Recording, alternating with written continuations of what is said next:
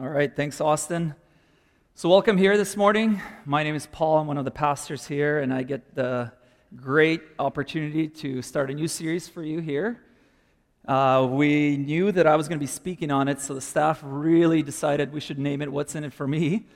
Um, I don't know if they know me too well or not enough, but that was the name we decided on. And so, in this next four weeks, we're going to really unpack four different subjects of looking through the lens of what's in it for me.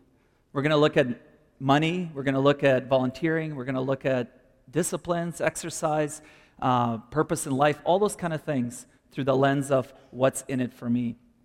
Now, I think it's, it's important to look at it that way because as long as I can remember, and I think if you're like me, well, likely not, but for me, anyways, since I was a young kid, I remember thinking, what would my life be like? What will I do? What will my job be like? What kind of profession will I have? What kind of family will I have? You know, will I be, you know, when you're really little, I thought maybe I could be a professional athlete. And then I realized you need skill for that. And then I thought, well, maybe, maybe I'll be an astronaut or a doctor or a policeman, or, and you can name the things. And I kind of was growing through all these kind of things. What will it, my life look like? But part of thinking about that, how, how will my life look like, the question that really dominated that, that part of it was how do I have the life that I really want? Like, if I want to be an engineer, if I wanted to be a pastor one day, how do I have the life that I want? What do I have to do? What will happen with opportunities and things that come my way? Is it, are some of these things just luck? Are they predetermined? How do I get to the place that I want to be at? And when different opportunities and options and uh, commitments come my way, the question then, then came up was what's in it for me? Like, sure, there's a great option here for me to do something, but what do I get out of it? What's in it for me? Why should I do this? In reality, I think for a lot of us is that we, we may not verbalize it, but we tend to think it, right? If something comes up to me like, well, why should I do this? What's in it for me? I remember when I was uh, going, when I was in college, I had a bunch of different jobs, but in the summer, my wife and I had a job at a Bible camp. And I was the program director. And when you're a program director, you get to wear a lot of different hats. And so you did I did a bunch of different things from scheduling to running programs to talks to, to maintenance. And it was really funny always when they asked me to do maintenance because I didn't know anything about maintenance, but I'd try to figure it out. And one of the things one of the directors said to me, hey, this is one of, uh, they'd have these different seasons at camp, and one of the seasons was there was garbage that accumulated, and we had a dump a little bit farther away from the camp that kind of filled up, and we would burn it. At least that's what we did back then. I don't know what they do now. I'm sure it's greener and better and not burnt. But we burnt it back then. I thought, oh, I don't really want to burn a dump. That kind of sounds lame. He says, Oh, yeah, like, all you do is you take some fuel there with a tractor and you dose it with gas and just light it up. And I thought, okay, wait a minute. That actually sounds kind of fun. And I said, like, do I do this on my own? He said, yeah, yeah, just take the tractor and, you know, we usually do a barrel of fuel, mix it with diesel so it doesn't, you know, blow up. Okay, well, this sounds a little bit more fun now. So, all right, I said, okay, I'm on my own. So I get there, I get the barrel, I'm filling it up with gas and diesel. And then I thought, well, it's a pretty big dump. Like, this one barrel isn't enough. Don't get ahead of me. And I thought, okay, well, how about two? So I fill up a second barrel, put them on the fork of the tractor, and I thought, you know what? Three would probably really do the trick. So I'd get the third barrel and I'd get on the tractor and I drive around the camp so kids don't see me hauling fuel. Get to the dump, and sure enough, it's quite full. And I thought, all right, so I start pouring this gas, this fuel everywhere. And the barrels are quite heavy because they're big and they're full. And I get to the third barrel, and it's pretty soaked. And I thought, you know what? That one corner isn't quite, it's not quite wet enough. So I pick up this barrel, and I'm walking through soaking gas. And I thought, okay, well, there's, it's hard, it's dump, right? So it's pretty soft. And I thought, you know, maybe if I can just jump over there, like with this thing, and I just balance myself, I'll be all right. Now, before I tell you the next part, it's important to say that the director of the camp said, you know, we do it once. Make sure you bring fire extinguishers with you because we don't want to get things out of control. Just be careful in a dump. And one of the rules was one of the things that we had to do was always wear boots when you they have a metal shank on the bottom of them, so you can protect yourself when you're walking through garbage. I did not want to do that, so I was wearing white tennis shoes. So, as I'm holding this barrel of gas, I take a leap right onto a 2 by 6 that had three nails sticking. and then drop the thing of gas and watch my white sneaker turn very red. And then that feeling of skew, you know, when you skew meat, pulling that off the. Anyway, sorry, I'm getting a little gross here. But uh, um, hopped all the way back to camp, and long story short, it wasn't great for my foot, but we have great medicine and shots and everything else, and I was fine. But the thing was is that I had a freedom to do something. There was rules around it, but I was free to choose because I had a position of power that I could do what I wanted the way I wanted it. And I said, What's in it for me? I don't really like lighting dumps, but I like big fires. So I'm going to do this my way. And I don't even mind serving or doing things, I don't mind helping out. But really, I really don't mind helping out when there's something in it for me. It doesn't matter the freedom I have. If there's something for me, I'm, then I'm willing to do something. And it's interesting that as people, we can really organize and help one another when we have this kind of idea that there's something in it for us. This will help us. This will put us on, the, on a notice. Somebody will see us. We may not verbalize it, but there's this feeling in us. It's interesting that even some researchers have done some uh, looking at this altruistic behavior in Arizona, in the state of Arizona. They studied different disasters and they saw that people really do their best when they help one another when they see there's a benefit for everybody. In fact, oh, uh, uh, Linda Wilson, she's one of these researchers, she studied all these natural disasters, and she said people really recovered well from these disasters when the victims would help one another. And when they would help one another, it aided their recovery. So she tried to explain this behavior of helping and serving, this altruistic behavior was that when you do this, you get better. So do it. And she isn't quite wrong. Rodney Stark was another sociologist that studied history, and he said, well, the spread of Christianity, in fact, happened because people were helping people. They were doing common good. They were engaging in behavior that helped other people be better. Except that when he started studying Christianity in particular in that time, he saw that it actually wasn't, it was helping people, but the people that were doing good were often getting killed for it because the religion was illegal. And we changed his thinking and saying, why would they serve? What was going on in their life that they would serve in such a way that it might cost their life? Because that kind of shook up the altruistic, this, this idea that you, have, you benefit from it, that you'll get common good from it. It kind of shook it up because a lot of people that would start out and love their enemies and forgive people and pray for them and feed the prisoners often would be captured and killed. It shook him up so much that he actually became a Christian. So it's interesting this idea of serving and freedom and rules. And as I was thinking about this topic, which is something really interesting when you're, whenever you're, you get to preach or talk about it, you get to study a, a lot and read. Well, at least I do, and I get to read a lot, and, and you get to learn and see your own blind spots. And it's interesting how many times when I look back on my own life that I ask that question inside of me what do I get out of this if I do this? And I mean, I think sometimes when you look on people that seem to have it all together, people that have the great family, the great car, the great house, the great boat, the great whatever, they don't always seem to be happy just because they have those things. And yet we still ask that question what do I get out of this? So I'd love for us to look at a book of Galatians. Now, book of Galatians found in the Bible, it's in the second part, it's in the New Testament. And Galatians was a letter written by a guy named Apostle Paul. And he was a religious leader of his time. He understood the law and the rules really well. The Jewish people were formed by their, by their obedience to God. They, were, they understood who they were in the midst of all the other nations by how they followed God and what, how God led them. And Paul encountered Jesus on the road to Damascus, and his life was completely reoriented. He's completely changed. He had all this history, all this knowledge, all of the things that made him a great Jewish leader, but encountering Jesus changed him completely. So he begins to write these letters to different churches, to the early churches, and he writes to Galatia. And in this particular letter, it's helpful to understand the context. He's writing to a bunch of Jewish people who have become Christians. And they've become Christians, but now they're wrestling with that tension. What do I do with all the laws and rules that I grew up with? What do I do with everything that made me Jewish?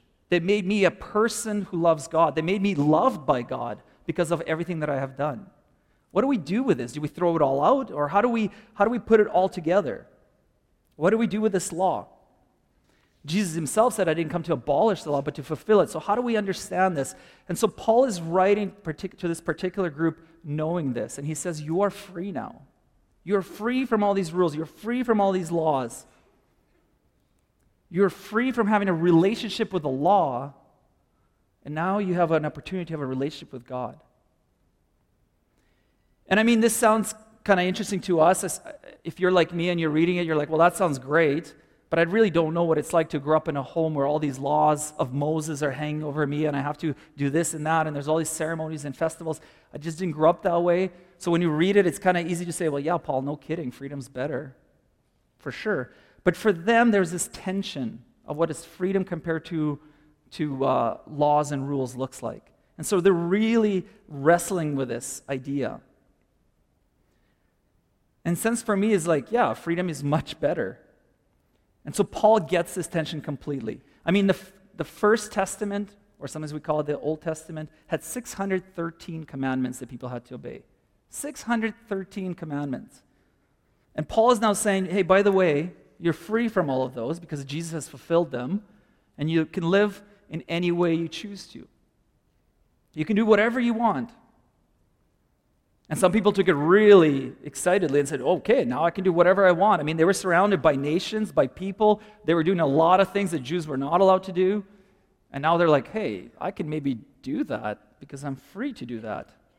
Maybe that's okay. Maybe this is okay for me to participate in this way. Maybe it's okay for me to join these things that I wasn't allowed to do. Maybe I can eat whatever I want now because they had food, dietary laws. Maybe I can uh, participate in intimate arrangements that are different from what I'm supposed to be doing because I'm free. And yet there was other people in the same Jewish community that became Christians that said, no, no, no. To follow Jesus means you still have to obey all these laws and Jesus. So there's massive tension that Paul is navigating. And the verse in the passage that I really want to focus for us today is key to helping us understand what's in it for me. Because the people are wrestling with this serious tension. What does freedom and rules look like? And so, Paul in Galatians chapter 5, verse 13 starts like this You, my brothers and sisters, were called to be free. Perfect. This is it. This is great. We're made for this way. God loves this. We're made to be free. And he continues, But do not use your freedom to indulge the flesh. It's a tough word to hear sometimes. What does that mean? I think what Paul is saying here is says, Yes, you are free to do whatever you want, but don't go using your freedom for selfishness. Don't just go living for yourself and do whatever you want because there are consequences. You are now in this juxtaposition, in this tension of Jesus coming and changing everything. You now have the freedom to do the right thing without being told to do the right thing. You have the opportunity to choose the right thing in your freedom rather than just being said, hey, you should do this because you have to do this or something, will be, something bad will happen to you. I mean, I get this totally because, like, I like yard. Well, no, I actually don't like yard work, but I like some of the yard work. I like mowing. I like mowing because you, you push a mower, you see immediate results, you have clean lines. It takes half an hour, 40 minutes, you're done. You look at it, it looks awesome. Or you make your kids do it and you look at the lines and they're somewhat straight and it's awesome. I love that part of the yard work. What I don't like is if we forget about it and somebody says, hey, you should go mow something in me that happens that when I choose to do that freely because I enjoy it, I do it happily. But if somebody was to tell me to do it, man, I get stubborn pretty quick. I don't want to do that. Don't tell me what to do. I like my freedom. Paul, go, Paul goes on to say, rather than, so you're free, you're made to be free, don't indulge, don't be selfish, but rather serve one another humbly in love. So he's saying here is now that you don't have to do this by law, you have an opportunity to freely choose and make relational am- impact that you could not do under the law. Do you see what he means here? This is really significant, actually, what he means here. Before you had to do this, so if you were helping somebody, you had to do it because God said you do this, or something bad's going to happen to you. At least that's how it's interpreted. So do this, you must. You had to do it. So if you were helping somebody, they're like, okay, well, thanks, but you kind of you don't really care for me. You just had to do this. But now, It's not just between you and God. You now have the opportunity to care for other people, to choose freely to help them. There's a huge difference here. You have the opportunity to do what is right, not because you have to, but because you can.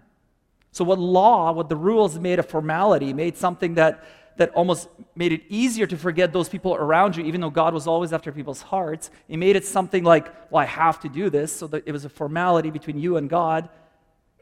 And now was free to do the right thing, free to choose to do what is good and right. You can now have a relational impact that you could never have had before. You can freely serve people around you precisely because you do not have to. Paul goes on, he says, For the entire law, so that's all the 613 laws, that's all the commandments, all of that is fulfilled in keeping this one command love your neighbor as yourself. All that stuff, everything is summed up in this one thing of choosing to freely, not because you have to, but because you make it a choice to love your neighbor as yourself. Not because you're going to get something out of it, but because you saw that the law showed you what is good and what is bad, but now you can freely choose the good without being forced to do it. You can love your neighbor. So, how do we do that? How do we love our neighbor? Paul suggests it's simple you serve. So many of us are searching for uh, meaning and purpose. What does life have for me? How do I navigate this disaster? Or how do I get through this or that? How do I have a connection with God? Some of us might be even wondering today is there God? And Paul says and sums it up in this way serve your neighbor. That's how you enter the mystery of life. But he also gives a contrast here, and he says if you don't serve, if you don't freely choose to do this, if you don't exercise your freedom in a way that doing what is right and just do whatever you want, here's what's going to happen. Verse 15 if you keep on going this way, if you keep on biting and devouring each other, watch out, or you'll be destroyed by each other. What he's saying is if you choose to do whatever you want, if you say, What's in it for me, and you live selfishly, you will devour each other. You will alienate others. You'll become so selfish that you will destroy yourselves. Maybe physically, maybe emotionally, maybe spiritually, maybe mentally. You may be even with people. You may be surrounded in a busy room, but your selfishness has put walls and distance between you and your family, your friends, and you are all by yourself. You said earlier, my way or the highway. What's in it for me? I'm going to do this. This is the way to freedom. But the fact that Paul, well, the fact that Paul is showing us here is if you live that way, you will in fact devour and destroy yourself. You will self destruct relationally. You'll become something else that you never even meant to be because you chose selfishness over doing the right thing. So, Paul is very careful in how he's explaining this freedom and what it looks like for us. Yes, you're not stuck in the 613 rules that you have to do. Yes, you're free in Christ to choose, but choose wisely because a selfish choice will destroy you.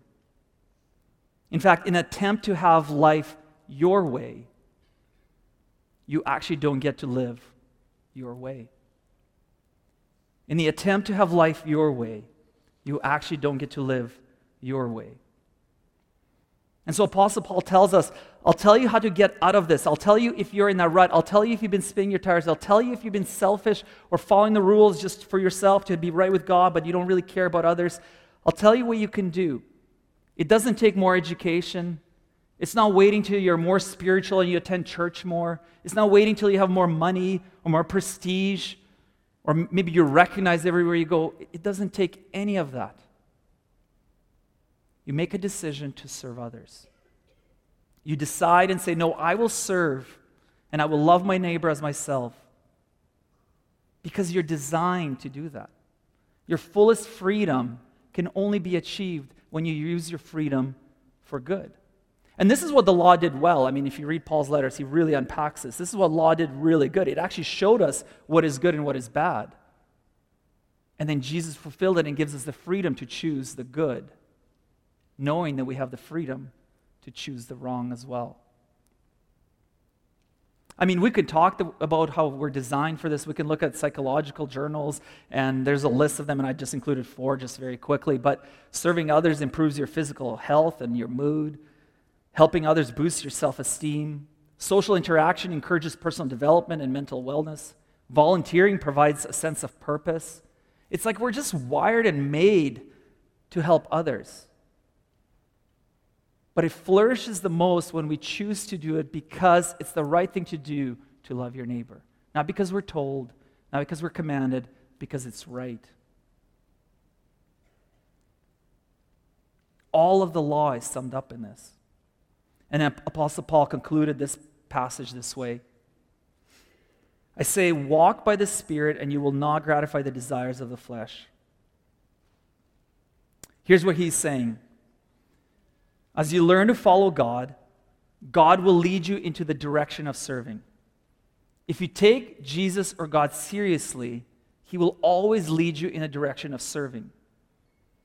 You can never be pacified in following God.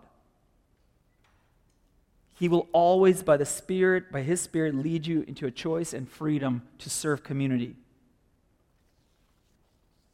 He will lead you, in fact, into a new way of being human, into a new humanity, a way Jesus Himself demonstrated in His life here.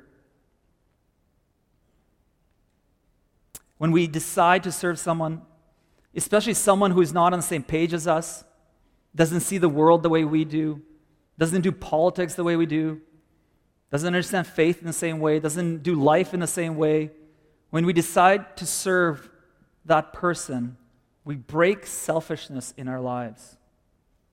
Serving does damage to self centeredness. Just like if somebody's greedy, the way to break that greed is to be generous and to give. Serving is the way to break selfishness. It's recognizing that freedom is a wonderful thing. But freedom used wrongly, used just for me, just has a potential to ruin my marriage, my work, my relationships, my friendships. Choosing selfishness will run amok in my life. And look, it maybe hasn't yet, and you're like, well, I've been doing things for myself. It's been going great. The one thing we know in human history is that choosing selfishness over and over and over will create muck in your life. It's just a matter of time. And eventually you become somebody you never wished to be. It changes you and transforms you in such a way that all of a sudden you're no longer, you never even wanted to be in this spot. You never wanted to be placed. You never dreamed of having this going on in your life when you were a kid. So Paul is very careful. Choose freely, but choose wisely. And if you are in a place where you're spinning your wheels and you find yourself that you've made choices and how do I get out of this, the solution is to serve. And I know it sounds like a commandment, so it's kind of like, well, you said there's, it's no longer a law. And it isn't. But Paul is saying, choose serve, choose service, because it will change you and transform you. And not only will it transform you, it'll transform your community. It'll transform your capacity to love others, even those you thought you could never love, even those that you call enemies, even those that hurt you. That's the power of the principle of service. Now, you're probably thinking, at least I, I, was thinking this, so I'll just speak for myself. When I was writing this and, and thinking about this, and, and sounds really nice. But what about, and you have a blank, blank, but there's a name there. But what about this person? Because we all carry a story and a moment and situation and hurt that is so large that surely you say in your mind, I'm exempt from serving them. I'm exempt from caring for others in this way because you don't know what has happened to me. I've been taken advantage of, I have been taken for granted, I've been burnt out. You have no idea what's gone in my life. What are you talking about serving this person? Maybe you're not thinking that, but I was. But here's what I know. And not because I have all the answers, and not because, least of all, because I do these perfectly, but I have aligned my life to a relationship with Jesus. And Jesus, in the end of his ministry, and some of you know this story, you can find in the Gospel of John, which tells the story of Jesus in chapter 13. In the end of all his stuff that he's done, in the end of all the ministry, in the end of all the miracles, and all the things have been done already, and he's in this pivotal moment, and we know because we know the story, it's going to the cross, and he's going to suffer, and he's going to die on our behalf, and he's going to defeat death. Death was arrested, we sang, because of what he's done. But we know that story. But in that moment, before that, and after all that other stuff, right in that moment, he's in a room with 12 people who he dearly loved. Now, there was crowds that came to see him. There was other people that knew him. There was his mother and other people and all that kind of stuff. But there was 12 people that he really invested into, that he cared for and loved. And they saw him teach, and they saw his miracles. They were so close to him. And the end of all that stuff he's done, and before the cross, and they're in this room together, and he knows that that one's going to betray him and have him killed. And that one's going to deny him and that one's going to run away and be a coward. What would you do in that room? You've invested your life into a bunch of group of people, and you're in that room with them. You're supposed to serve them, and you know they're going to betray you, deny you, run away. I'll tell you what I would do. Maybe I won't. But here's what Jesus does takes a water, takes a towel, and begins to wash their feet. In the moment, knowing what these people are going to do to him, he washes their feet. And some of them don't like it. And Peter's like, no, don't. And Jesus like, you don't get it. And in John verse 13, in chapter 13, verse 15, we read, Jesus says, I have set you an example that you should do as I have done for you. So I don't know all your stories. And I don't know how heavy and real they are. And I'm not marginalizing them or saying they're not important or heavy. Please don't hear me say that. But when we serve and when we love our neighbors, we exercise our freedom to choose to love others in the way that Jesus loved others. And so we serve not because someone deserves it, because certainly I don't deserve it. We serve because Jesus has done that for us. You see, Jesus wasn't interested in encouraging people to be nice. He wasn't creating a whole bunch of people that are just going to be really nice. He really wasn't. He was starting a revolution to actually completely transform how people relate to each other and how they use their own human freedom. He was transforming the world to say, this is what new humanity looks like. And you'll be wronged, and it will cost you. And it's not that we avoid hard conversation and discipline, and, there's, and it's not that there's not um, outcomes of decisions that have to be taken seriously. I'm not dismissing any of that. But what I do know is that Jesus set a precedent to serve others, to use our freedom in such a way that it will transform us and our community.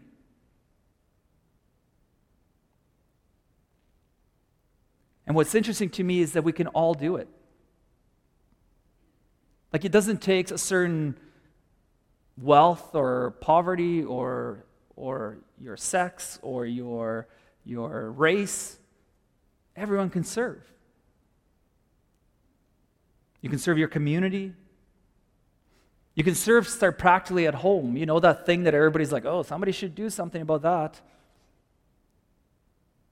Serve. Do that. And what about some of us in the families that have somebody who always does the work and does serve and we all take it for granted? Maybe acknowledge that person and serve them. The only solution to true freedom from selfishness is service, is to serve, is to serve.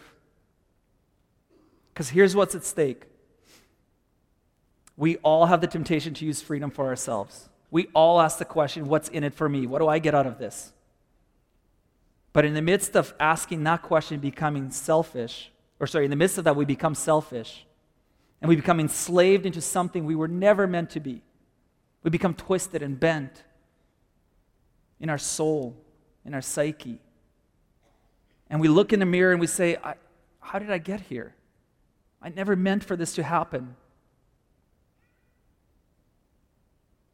Do you have the freedom to do whatever you want? Yeah. Do you have the freedom to go on the internet and look at whatever you want? Yeah. Do you have the freedom to step on other people to get to the top in your work? Yeah.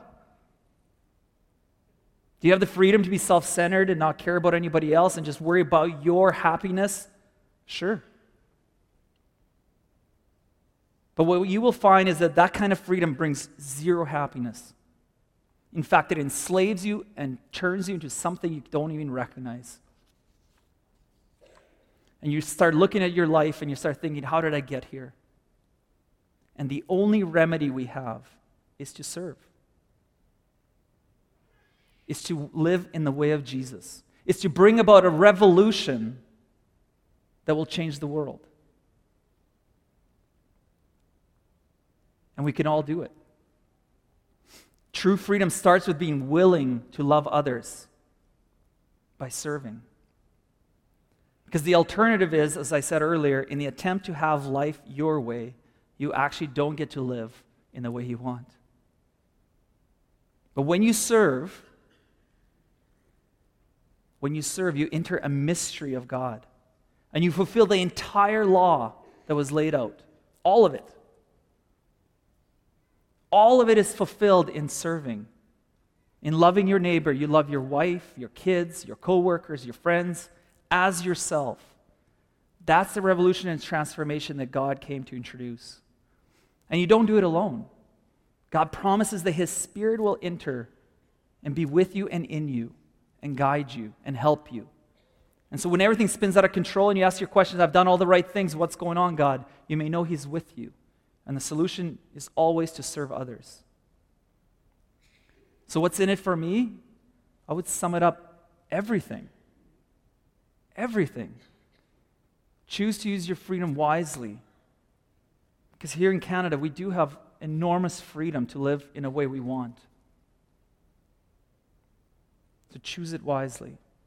To conclude, I'm going to use this uh, wise person named Mufasa from The Lion King who said this Everything you see exists together in a delicate balance. While others search for what they can take, a true king searches for what he can give. Would you join me in prayer? God, we thank you for the freedom you have given us. We thank you for how you love us so much that you came into this world and you washed our feet and you laid down your life so that we could live. It is not an easy way of life. But your grace washes over us. And you give us strength to serve one our neighbors. So, God, help us to lean into you.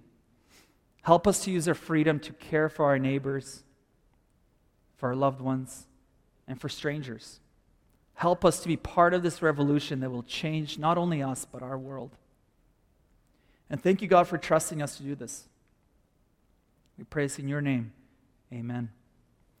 Thank you for joining us. If you're new with us, we have gifts for you at every entrance. If anything stirred with you today in our talk, there's going to be people up front here. Please take the opportunity to come up and talk with them, pray with them. Please join us as we continue the series, What's in It for Me, next week. Go in peace.